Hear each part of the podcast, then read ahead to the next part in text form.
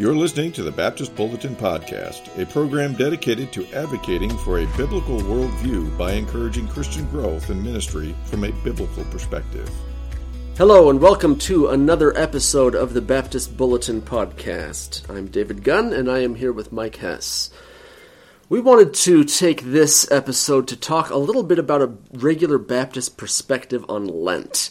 You know, Lent is coming up. It's one of those seasons where I find it interesting every few years or so, the national media will suddenly take notice of the fact that all these Christians in America and, and abroad are celebrating this strange custom, right? And you, you get these sort of investigative reporters like go, going out into a, a, strange civilization shrouded in mist to report on, on this, this, this bizarre, bewildering custom. It happens every few years. And whenever that does happen, we inevitably get questions. Okay, well, you guys are Baptists. We don't typically see you guys participating in these kinds of things. Uh, certainly, GARBC Baptists don't. There are some groups of Baptists of late that have sort of jumped on that. But people like to ask us, okay, what's your perspective on that? So we thought we'd take this uh, this episode and just talk through that. Maybe we should start out by defining our terms. What, what exactly is Lent, anyway, Mike? Sure. So Lent would be observed as a time beginning on Ash Wednesday, a 40 day time of preparing themselves, their hearts for Easter. Now, it didn't start that way. We'll get into that in just a right. little bit. But it begins with Ash Wednesday, where you notice uh, many of our Roman Catholic friends who were not in any way with this questioning sincerity or judging motives. That's right. And we're not using this to attack anybody. We want to always go back to the question what does Scripture say?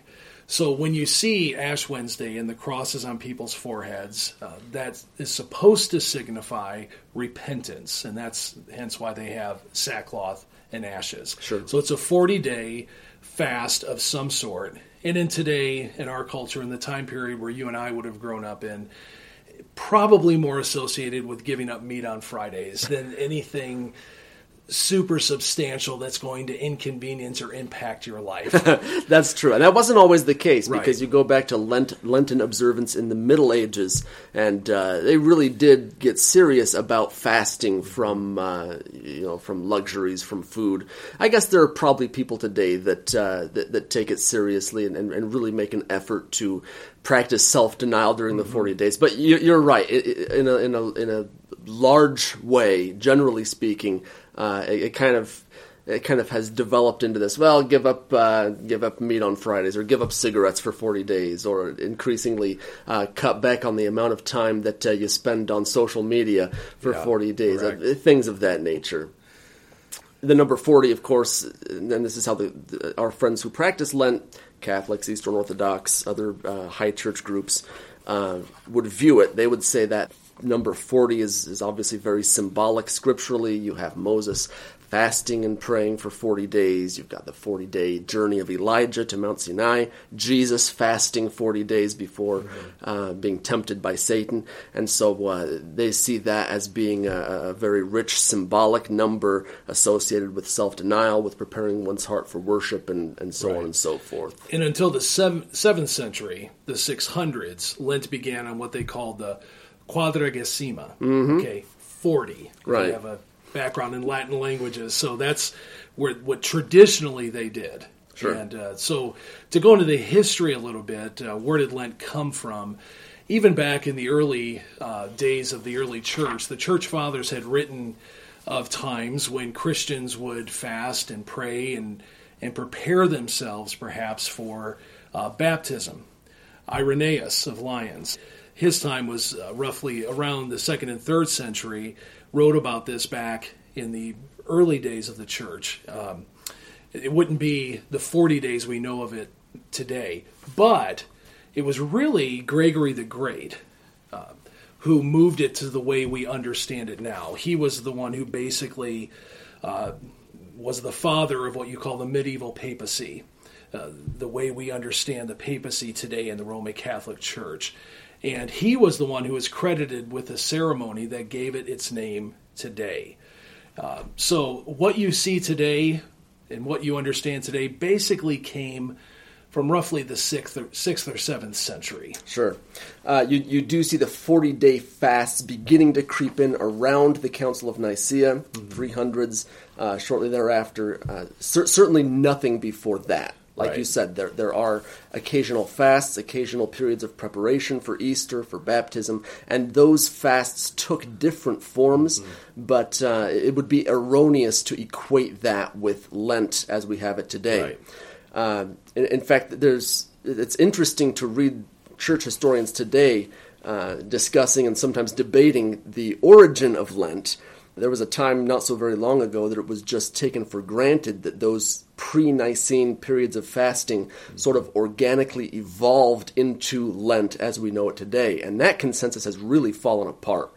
Yeah, Historians correct. now have uh, severe questions as to how exactly the Lent that we know and see and, and, and, in some cases practice today ever came to be. And it's very questionable whether its roots can actually be traced back prior to the Council of Nicaea.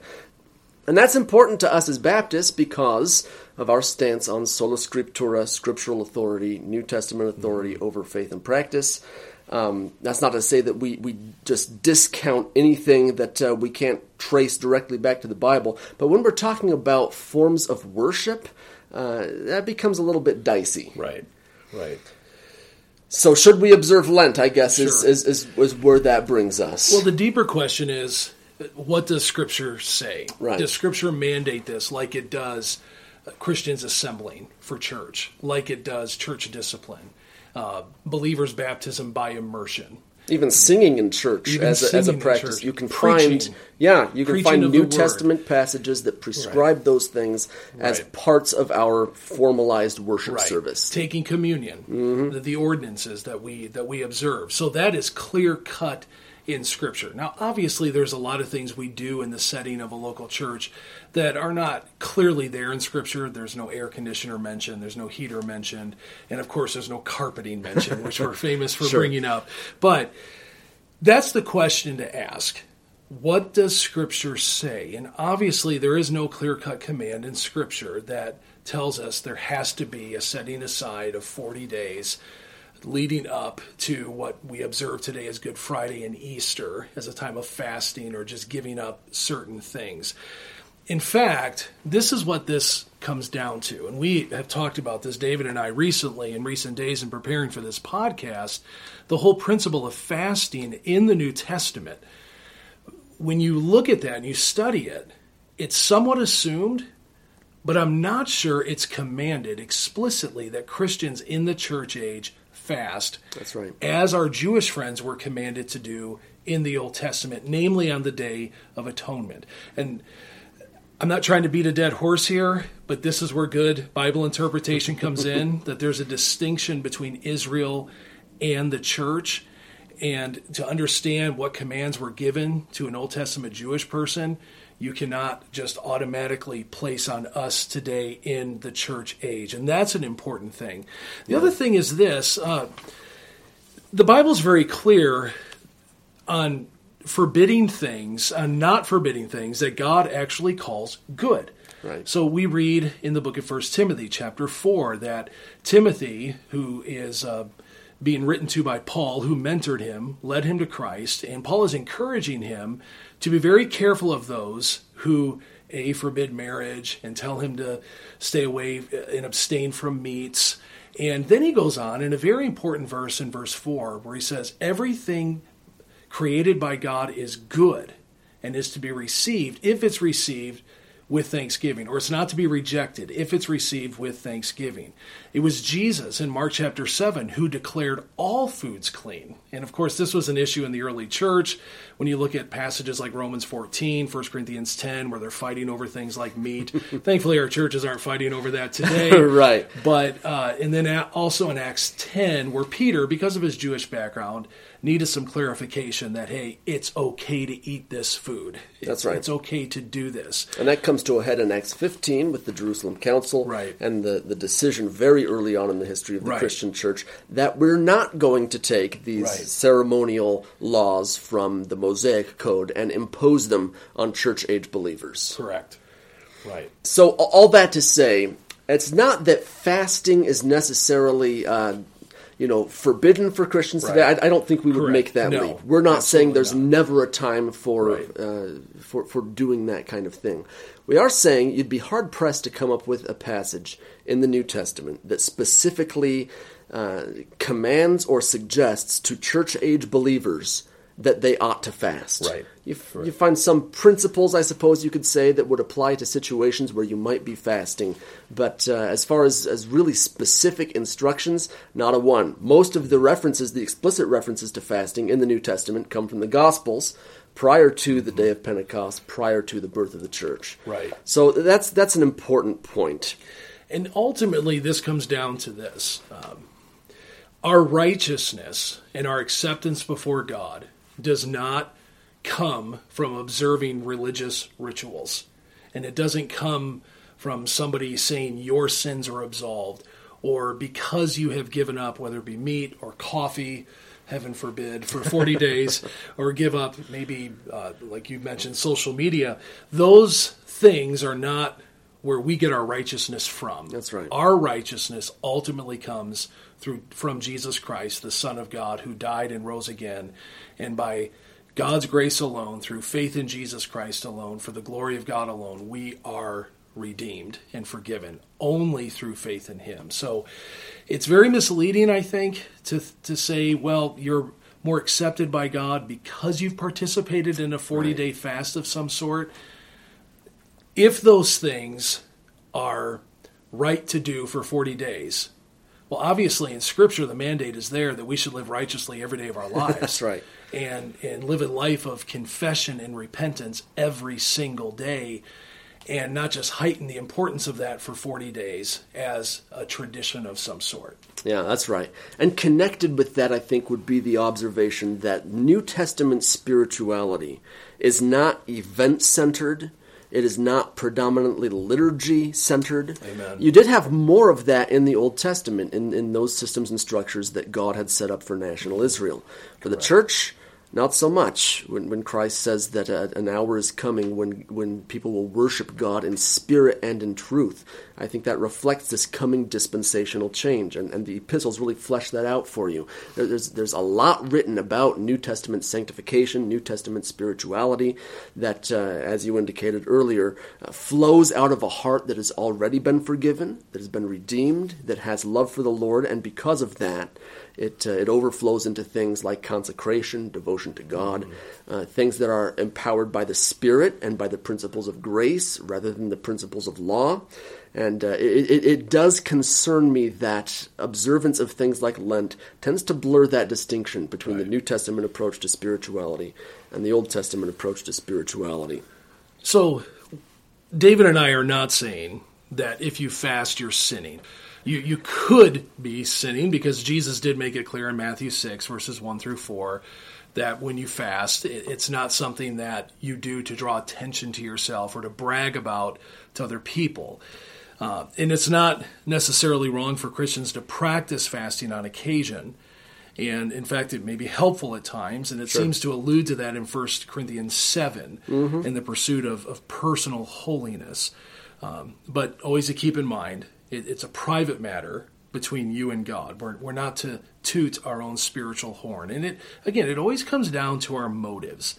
What is our real motive with this?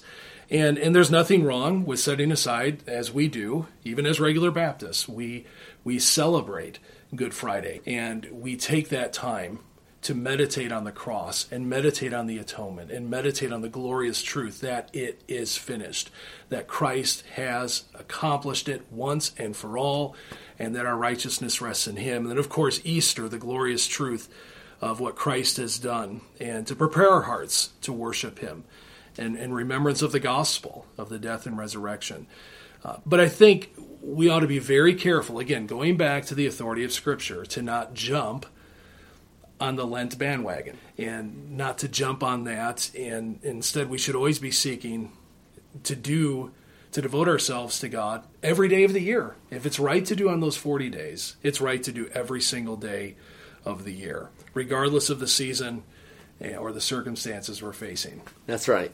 I think it would be worth mentioning too, because starting, I don't know, five, ten years ago, you did see some Baptist groups starting to jump on the Lent bandwagon, sort of becoming enamored with the high church liturgy, and uh, let, let's, let's try to implement this and integrate it into our previously existing structures of worship. And uh, one of the things that concerns me about that is that you, you can't just appropriate a practice like Lent without taking into consideration the theological framework that that grew out of and that that is mm-hmm. typically celebrated in. And, and so when our friends in especially the Catholic Church, but other high church contexts as well, when they observe Lent, uh, we have to understand the, the, the, concepts of, of condign and congruous merit that goes with that. This whole system of sacramental achievement, where they would say, uh, yes, we're saved by God's grace, but then through doing these sacraments, God imparts to us more grace, that increases our standing with God, that contributes to our justification.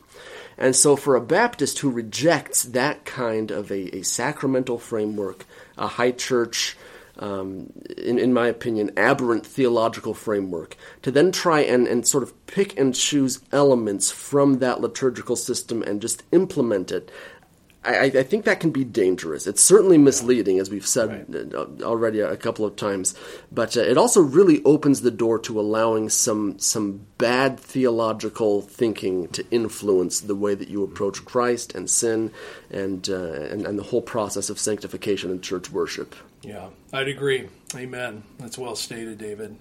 All right, this has been a uh, a shorter episode for us this week. Before we go, let me just make a quick uh, book recommendation. A few years back, Regular Baptist Press published High Church Heresy by Ken Guindon. Ken's an interesting guy. He comes out of a Catholic and Eastern Orthodox background, and so he brings a lot of credibility when he writes of these issues.